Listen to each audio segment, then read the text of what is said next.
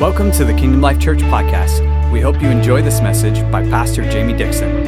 For more great content, visit klcmaine.com. All right, go with me to Colossians chapter 2. We're going to be reading through a large portion of scripture. Um, you know, sometimes, um, maybe this is just me when I'm sermon prepping, I'll be reading and be like, oh, this is a really powerful verse. I'm not just a one verse guy, I'm a whole context guy.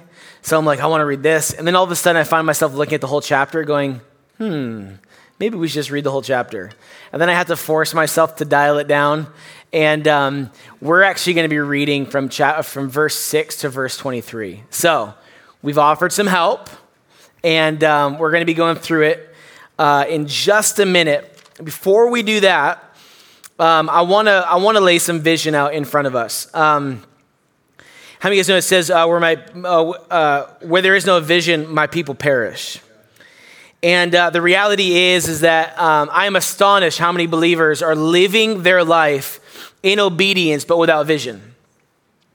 Um, living in the capacity to live out of concern of my past without vision for the future. Uh, how many believers are, are living um, in, uh, you know, serving the idea of religion but they are not um, recognizing or acknowledging who they are in the Lord in the assignment they've been given, in the mission they've been called to live out in their life. And, and because of that, because of a lack of vision, there, there's the susceptibility to living an incredibly mediocre walk with the Lord. And when I say mediocre, I don't just mean on your part, I mean on what they're experiencing in the Lord. How many of you guys know there's so much more? There's so much more. There's so much more in him. And, and, and this morning, what we're going to be getting into is one of the things I think is a crutch for living and experiencing the more of what he's made available. How many of us know we do not worship an idea of God, we worship a real, powerful, living God? Uh, we do not fellowship with a concept or follow a belief. We are daily invited to encounter the power and the presence of God in our lives. Right? Um, one, one, of my greatest joys as a leader um, is to continually help walk people into the daily life giving fellowship with the person of the Holy Spirit. When people who have been walking with the concept and the idea of their faith their whole lives, and if I just get to be the person to look them in the eyes and say, Did you know there's more? I, I, I know that you've enjoyed church. It's been good, hasn't it? It's helped, hasn't it? Did you know there's more? There's so much more in His presence. Did you know that despite whatever you think is going on in your life, you're daily invited to come and feast at the table and experience the tangible presence of God every single day? That you actually get to share in his glorious splendor? Did you know that you get to hear the voice of a living God lead you, guide you, and direct you every day through even the hardships of life? Did you know that there's so much more? Did you I know that you've been really navigating pain and brokenness in your life, but did you know there's freedom and liberty and healing that's instantly available in the presence of God? I had somebody this past week who um, who uh, was here a couple Sundays ago, and I was preaching, and I, I said something. They had started experiencing severe MS symptoms. Um, they had actually been healed, and all of a sudden, the MS symptoms started to like really severely debilitate their life one week and they were like like living in trauma and fear. And i started going down the road the power of our beliefs and we started going into that whole thing. And in that moment she just said i in the name of jesus i repent for believing the lie that my healing is going in reverse. And that you know and she started going into the realm of did you know that she was instantly healed and every symptom came right off of her body? Every symptom was completely healed. She was in tears the other day, going like, "I can't believe it. Everything was so severe, and uh, completely healed." Um, how, do you guys know there's so much more? There's so much more. Robert Barter was telling me the other day the Lord woke him up and started doing something inside of him, and so he put his hand on his belly, and uh, and he just started going, I just come out of agreement with those lies I've been believing. And he just started going after it, and the power of God came all over him. And as far as we know, for the multiple days of him testing it, he's been completely healed from diabetes. Oh, man. What on earth? Do you know there's so much more? Do you know that you weren't called to survive this life? You're called to thrive in it? And uh, it's one of my greatest joys to see people like, did you know that you don't have to live in this weird relationship with God, that you're in a shame spiral every day before Him? That you've been completely set free and you get to live and experience the joy of the Lord. And my, my dream and my vision is not to build a great church in Central Maine. It's not. This is just the vehicle. My vision is to literally change the landscape of Christianity in a region of America for eternity. That my children will not inherit a relationship with church, they'll inherit a relationship with a powerful, tangible, living God. That what was hard for us would become normal for my children. That they would not have to push past the muck of uh, religion, but they would actually be raised in the liberty and the freedom of access to the presence of God. When I first moved to Maine, I remember um, I felt like I came into a region that had a, a long history with the idea of God. But I, when I began to like interact with people, they actually didn't know his voice. I met a lot of people that had a deep relationship with church, really good church people. I mean, we knew we know how to do church. But if I begin to ask them about their relationship with the person of the Holy Spirit in their everyday life, there is no history there. And the vision of this house is that we would actually raise up powerful believers that have a deep relationship with the tangible presence of God, interacting and living in the ecoculture of His presence and His and leadership of His Holy Spirit in their life, daily interacting and extracting all that God's made available, and that we would raise up generations. Where, where literally the, the reputation of a region of the United States of America would no longer be known for its history of church, but its current reality of loved, soaked worship worshipers who know the power and the presence of God in their life, that that would become the reputation of a region. Man, that's revival town over there. You guys all right? And so, what I'm going to get into today is really connected to this vision, man.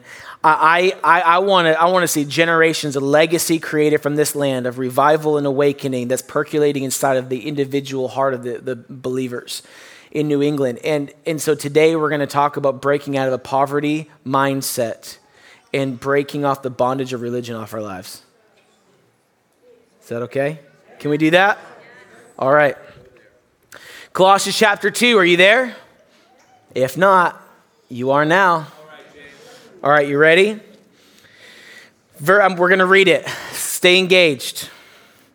As you, therefore, have received Christ Jesus the Lord, so walk in him, rooted and built up in him, established in the faith as you have been taught, abounding in it with thanksgiving. Beware, everyone say, beware, beware. lest anyone cheat you through philosophy and empty deceit, according to the traditions of man, according to the basic principles of the world, and not according to Christ. For in him dwells all the fullness of God bodily. And you are complete in him. Whoa. Turn to your neighbor and say, You are complete in him.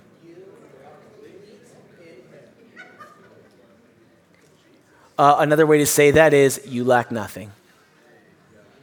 You are a finished product, baby. No work required. You are complete in him. Can we all say that? I am complete in him. who is the head of all principalities and powers. In him you are circumcised with the circumcision made without hands, by putting off the body of the sins of the flesh by the circumcision of Christ, buried with him in baptism, in which you also were raised with him through faith in the working of God who raised him from the dead and you, being dead in your trespasses and the uncircumcision of your flesh, he has made alive together with him, having forgiven you of all your trespasses, having wiped out the handwriting of requirements that was against you, which was contrary to us. He has taken it out of the way. He nailed it to the cross. He disarmed principalities and powers, and he made a public spectacle of them, triumphing over them in it. How many of you guys know that was a good theological, like, one, two? That's good. He, you know, when someone makes a really good argument, they're like, they lay out the facts so they can just land the upper hook, right? I'm going to disarm all of your arguments for a second so I can say this. This is what he did. So, let no one judge you in food or in drink or regarding a festival or a new moon or a Sabbath. All these things were a shadow of the things to come, but the substances of Christ. So let no one cheat you of your reward. Taking delight in false humility, the worship of angels, intruding into the things which he has not seen, vainly puffed up by his fleshly mind, and not holding fast to the head, from whom all the body nourished together by joints and ligaments, grow, uh, ligaments grows with the increase that's from God. Therefore, if you have died from the basic principles of the world, why is though um, why is though living in the world you continue to subject yourselves to its regulations? Now I want you to read this with like the most sarcastic air quote tone from Paul. Do not taste, do not touch, do not handle. Which all of these things can, uh, are, are perishing with the use according to the commandments and doctrines of men. These things indeed have an appearance of wisdom and self imposed religion, false humility, the neglect of the body, but are of no value against the indulgences of the flesh. All right, you guys ready? First of all, we have to understand that Jesus is confronting those that want to cheat uh, the, the uh, born again believers through the empty philosophies that were based on the histories of the traditions of the Jewish people.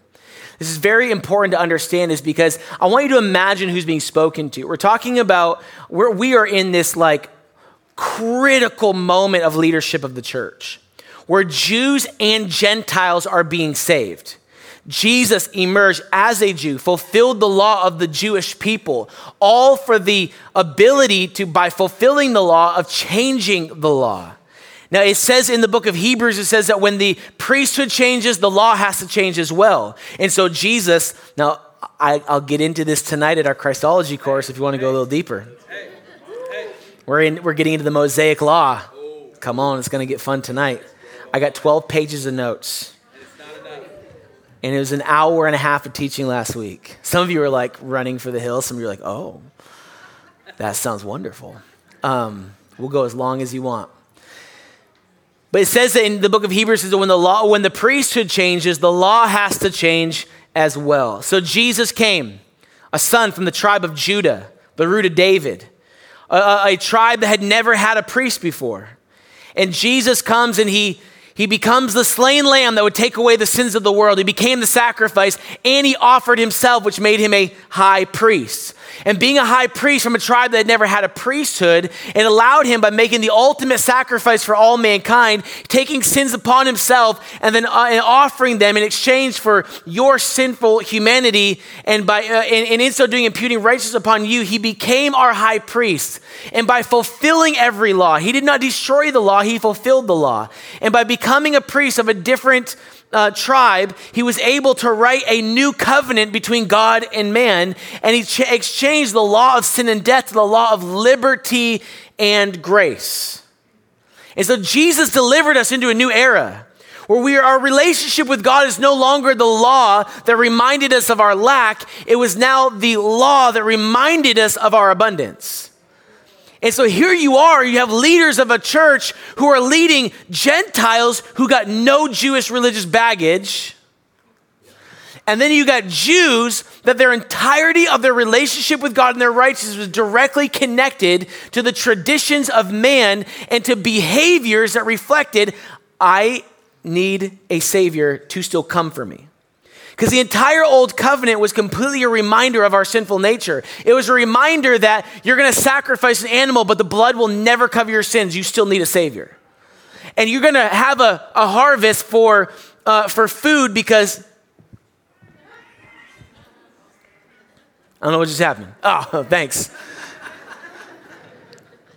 The devil's trying to shut me down. Not today. Not today. Um, it, so, so then you have uh, then, then you have the, the feast who, who's trying to remind you that, that uh, that if you don't if you don't have this feast and God doesn't bless this feast, that, that it's going to fail. But now we have a vine that never fails and a provision that's always available because of the victory that we have found in Jesus. You, you guys understand that every feast and every ritual was a reminder that we don't have a Messiah because we are incomplete and we need a Messiah to come to save us. And there is a reminder of our lack in everything that we did.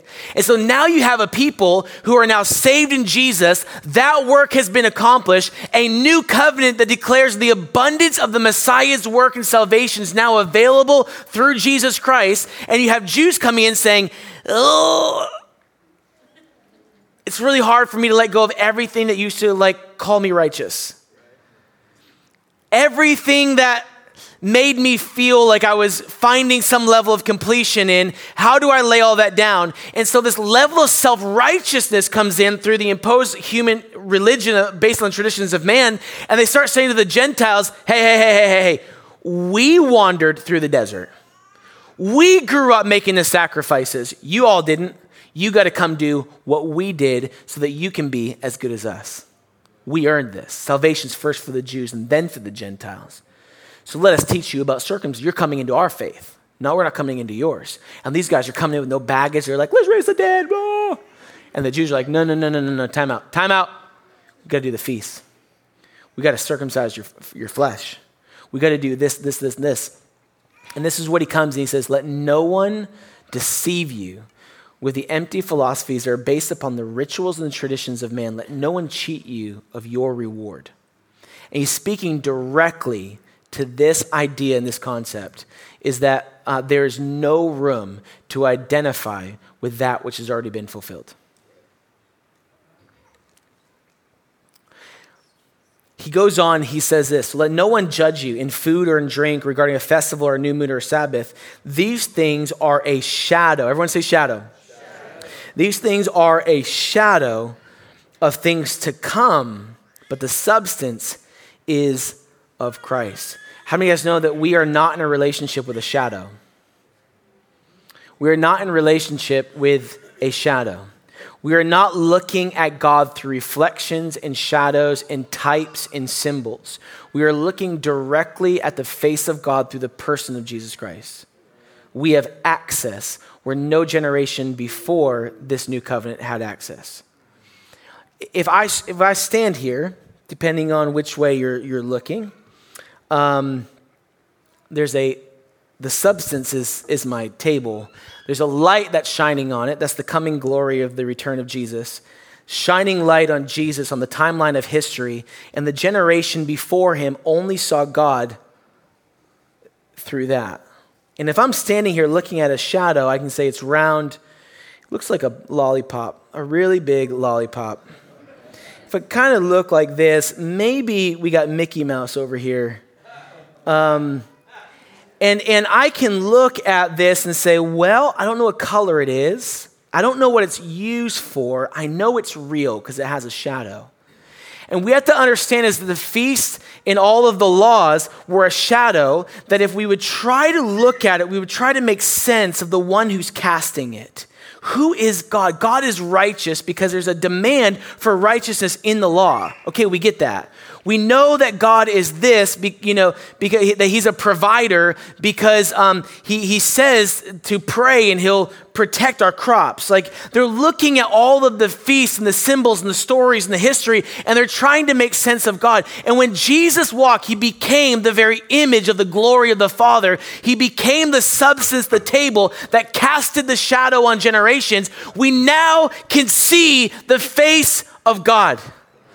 We now know his purpose and his goodness and his love for humanity. We know that he came not for his anger, but he came for his love for us. That we know that he came to carry the sins of the world because the Father was longing for relationship with me.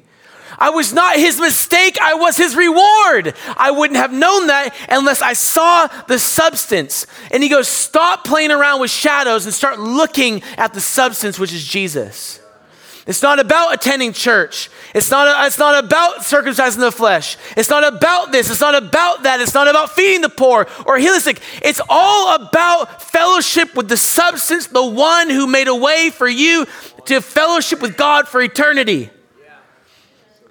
So don't let anyone tell you you're less because you didn't do this, and you're less because you didn't do this, or you're, you're not doing it right because you're not doing it this way, or you can't walk in healing until you go to the healing conference, or you can't do this unless you do this, or if you're gonna get free of that thing, you gotta break the computer and you gotta do X, Y, and Z. He goes, no, no, no, no, no. No more deceitful, empty philosophies of the traditions of man. There's no power in it at all. You are not in relationship with a shadow, you are in relationship with the substance. So he goes, So let no one cheat you of your reward. What's the reward? That you would experience the fullness of what God has made available on this side of eternity. That you would experience the fullness of life that He has made available for you that you would experience the fullness of his power, that you would experience the fullness of his joy, that you would experience the fullness of healing. Come on, somebody. This is not your lot in life. If you are wrestling through pain in your life, this is not your lot in life. This is not your burden to bear. He desires that all would be healed.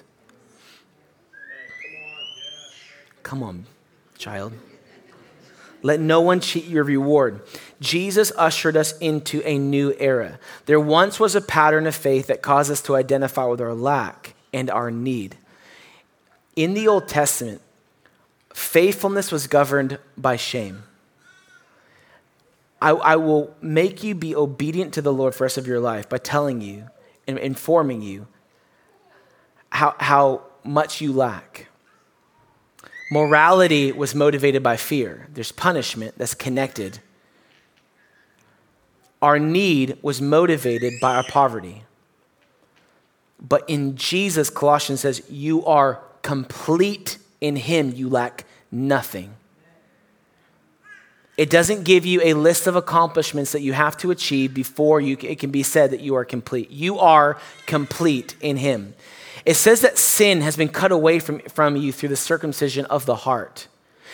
Guys, that literally means that sin was connected into the DNA of your very being because of the fall of man. But when Jesus died and rose again, and you invited him into your heart, and you were born again through salvation, it literally means that sinful nature was cut away from you it actually is not available unless you return to it and partner with it in your life. The sinful nature has been cut away by a circumcision that is not made with hands. It says that you who once were dead, you are now alive. That there is life that's available in Je- Jesus has disarmed principalities and powers against you. Do, listen, you know what one of my biggest pet peeves, and like all of especially like prophetic, spiritual, Pentecostal, spirit filled believers is? My biggest pet peeves. Yes, I have some. I'm not all in on some of the things that we do, guys. One of my biggest pet peeves is this higher levels, bigger devils. Why do we do that? Why, why do we give the, the enemy so much power and influence over our lives? Why do we so exalt the, the power of the demonic all around us just because we're facing some big giants in our life? Why do we then go, Oh, you're so big? I honor your strength. Why do we do that? How about this? Higher levels, more supernatural grace in your life to walk in what God's called you to. Come on, why do we identify with things that we're not supposed to identify with? Why do we identify with lack when we're supposed to be identifying with abundance? Why do we identify with our, with our sinful nature when we're supposed to be identifying with the imputed righteousness of Jesus Christ that's available to us? Why do we identify with our bondage when we should be identifying with our freedom and our liberty? Why do we identify with our poverty instead of identifying with the ability for God to provide for our life? You guys get what I'm saying? It says that all the accusations have been removed that were against you. So why do we still host them internally? He says, don't let anyone cheat your reward, which is living in the fullness of what God's made available. You are not supposed to identify with lacking, sinful, broken, sad, depression, suffering, emptiness. You are supposed to identify with powerful, righteous, whole, victorious. You are hell's worst nightmare. You are literally not hell's like prey. You are hell's predator. You, come on. Listen, right now we're all we're all up in a tizzy because the world thinks that they can identify as whatever they want, right? I literally like I heard a story recently about like a kid who identified as a dog, bit another kid, and the other kid refused to call him a dog, and then that kid got suspended because he would not acknowledge what the kid was identifying with. It's weird, right? Like we're living in a world and a culture that you're, be allowed to identify, and the church is all up in arms. The problem is, is that the church has been identifying as things that they aren't for far longer than the world has. Oh, don't look at me that way. You are the righteousness of God in Christ Jesus, and, you're, and we keep saying, I'm a sinner saved by grace. I identify as sinful. I'm not trying to be cheesy or quirky, but come on, we've been identifying as the wrong thing for a long time. You are the righteousness of God in Christ Jesus. You are not a sinner saved by grace. You, you, you, carry the fullness of God in your life through the person of the Holy Spirit. You are not a depraved, broken, unable to be righteous individual. I know that there is a day that you sinned and fall short of the glory every single day. Thank God that He imputed His righteousness upon you, and you are now walking in the representation and the display of His glory through your life. And here we have in Colossians, he's saying, stop agreeing with the lies of the old man and the deceitfulness of the religious ways that went before this new covenant. Start identifying with who I say that you are. He says that you've had some liars in your religious walk, so come out of agreement with them because they try to use old tricks but keep getting the same bad results. Don't taste, don't touch, don't handle. And that does nothing. He actually he, uh, he goes on to say this. He, after he says, Do not taste, do not touch, do not handle. All of these things perish with the using, according to the commandments and doctrines of man. These things indeed have an appearance of self imposed religion, false humility, the neglect of the body, but you are, they are of no value against the indulgence of the flesh. And he goes, if you were raised with Jesus, then seek the things which are above, where Christ is sitting, seated at the right hand. Set your mind on things above, not on the things of the earth, for you died and your life is in Christ. He literally says this. He says, he says, I know that religion's been telling you for so long, do not taste, do not touch, do not handle, don't do this and don't do that, and break the computer and do this and do that. How about get on fire for the presence of God, the one who's won your heart, and you will lose all appetite for the indulgence of the flesh. I know that seems backwards to us. I know it seems backwards because we got to fear, intimidate, and control that if you can do this, this is going to happen, this is going to happen, this is going to happen. The reality is that the church has been suffering with a vision problem for far too long. They don't know who they are, and the results are coming out sideways. The reality is when the church knows who they are, they know what Jesus accomplished, and they come into alignment with truth. They will walk in the power to overcome sin. They will walk in the victory that's on their life. They will pull the power of heaven down and see supernatural victory and the demonstrations of the power of the Holy Spirit every day of their life. This is the way that we've been called to walk in. Oh, we still gotta, God, just try to manage life and survive. No, seek the things which are above. Pursue the things. This is what you've been given access to. Stop, stop getting into all this religious messing around with, with shadows and symbols and types. Pursue Him. Amen. This is where power in life is. If you look at Matthew chapter 5, are we okay? Just a couple more minutes. I'm just, I'm just about done in Matthew chapter 5, um, we, we know that this is, this is the, the, the uh, Magna Carta of the kingdom. Jesus, um, if you want to understand anything concerning that Jesus says concerning the kingdom, become so acquainted with the Sermon on the Mount, it'll unlock all understanding of the entire Gospels. And Jesus is standing there, a crowd is gathered, and they're saying, Oh, this is our king, sword in his side, he's ready, he's leading us to build an earthly kingdom. And Jesus says to them, Blessed are the poor in spirit. Now, the, the good Jewish person would say, Yes, yes, blessed are you, poor in spirit. For theirs is the kingdom of heaven. Blessed are those who mourn, for they shall be comforted. Blessed are the meek, for they shall inherit the earth. Blessed are those who hunger and thirst for righteousness, for they shall be filled. Blessed are the merciful, for they shall obtain mercy. Blessed are the pure in heart, for they will see God. Blessed are the peacemakers, for they shall be called sons of God. Blessed are those who are persecuted for righteousness' sake, for theirs is the kingdom of heaven. I've heard this taught so many times saying, Blessed are the poor in spirit. Blessed are, the, those who mourn. Blessed are the meek. Blessed are the hungry. Blessed are the merciful. Blessed are the pure in heart. Blessed are the peacemakers. Blessed are those who are persecuted. As some sort of comforting tool to tell you it's okay to be where you are. But you are not supposed to identify with blessed are the poor in spirit. You're supposed to identify with, for yours is the kingdom of heaven. You are not blessed because you're poor in spirit. You're blessed because yours is the kingdom of heaven. You're not supposed to be blessed because you hunger and thirst. You're supposed to be blessed because you will be filled. That your, your depravity is not your blessing, it's His abundance is your blessing. You're not supposed to identify with the pain of your life. You're supposed to identify with God's ability to show up and bring victory in the midst of it. It's making sense.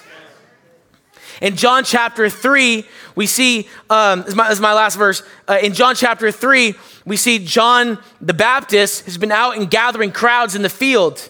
And they're all coming, and this guy's wild, right? He's like hairs out long and eating locusts and honey. And he's like living this life where I can't be comfortable. I can never be comfortable. I have to suffer for God. Takes deer hides, turns them inside out. He's just preaching all the time, just itching and uncomfortable and hot and sweaty in the desert right? This guy literally is just suffering. Got to suffer. We got to suffer. Blessed are those who suffer. Got to suffer. Got to suffer. Prepare the way. There's one coming. He's an Old Testament prophet that was assigned to the message to prepare the people for the Messiah to come. Jesus comes walking on the scene, stops everything. Behold, the Lamb that takes away the sins of the world, baptizes Jesus. This is the moment of transition, right? John is, is arrested. His ministry comes to an end. His disciples ask him, they say, uh, Hey, John, um, the crowds that we once gathered are now going to somebody with a very different message. They're now going to somebody else. Is this okay? John, what do we do about this situation? And John says this He says, Listen, I am a friend of the bridegroom. The father has sent his son as a jealous bridegroom to pursue his bride, the church, to win her heart and love. And I am a friend that's just been assigned to get him ready for his wedding day. My time, the wedding day has come. My ministry is done. I have no more ministry, for the bride has come. The bridegroom has come. May he increase and may I decrease. This was a very important theological statement. The old covenant is done, the bearer of the new covenant is here. We are not to preach a message that's in conflict with what God is doing right now. And so I have to decrease and he has to increase. And we've all used this verse, like, may I decrease and may he increase. And I get what we're saying, may my flesh decrease and God increase my life. But how many of you know you are not supposed to identify with an Old Testament prophet that was supposed to be ending his ministry in light of Jesus?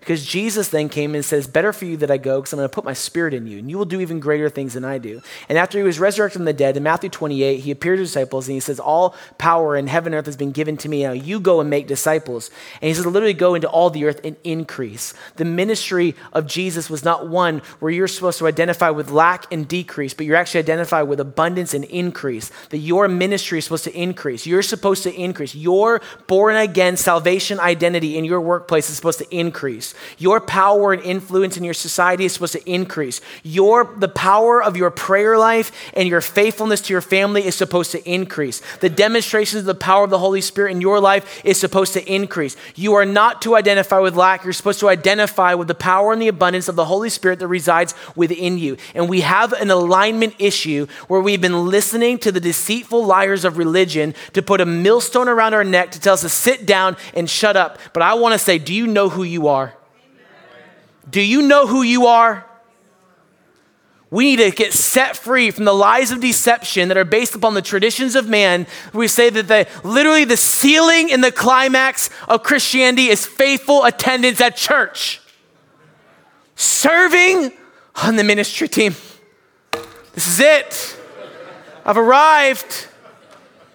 Listen, I'm thankful. Don't stop serving. But, but, but here's, here's the point Do you know who you are? Do you know what you carry? When the enemy starts coming at you with the old sinful stuff, are you going, oh no, I'm so vulnerable and I lack? Or are you saying, this is illegal territory?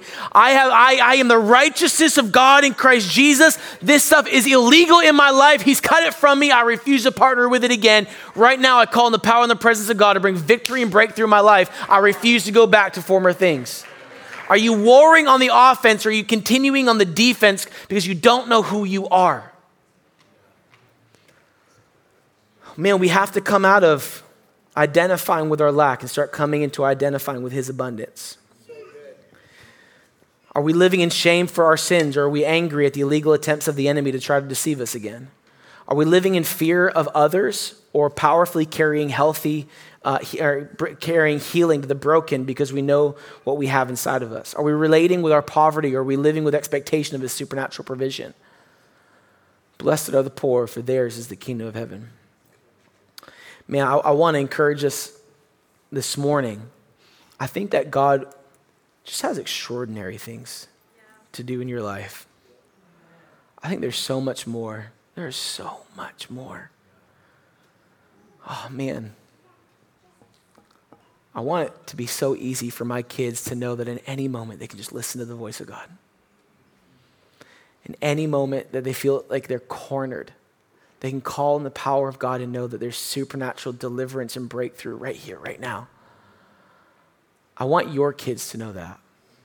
I want there to be a legacy and generations of people that know their access and live in the reward of His suffering, live in the reward of salvation,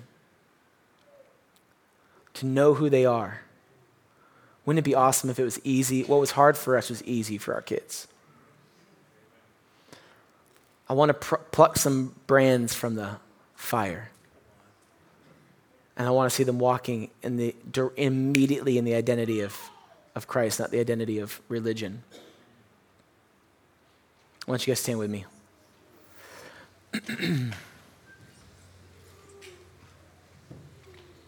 you know, I've, I've uh, I said this in the first service, I'll say it again. I, you know, I, I think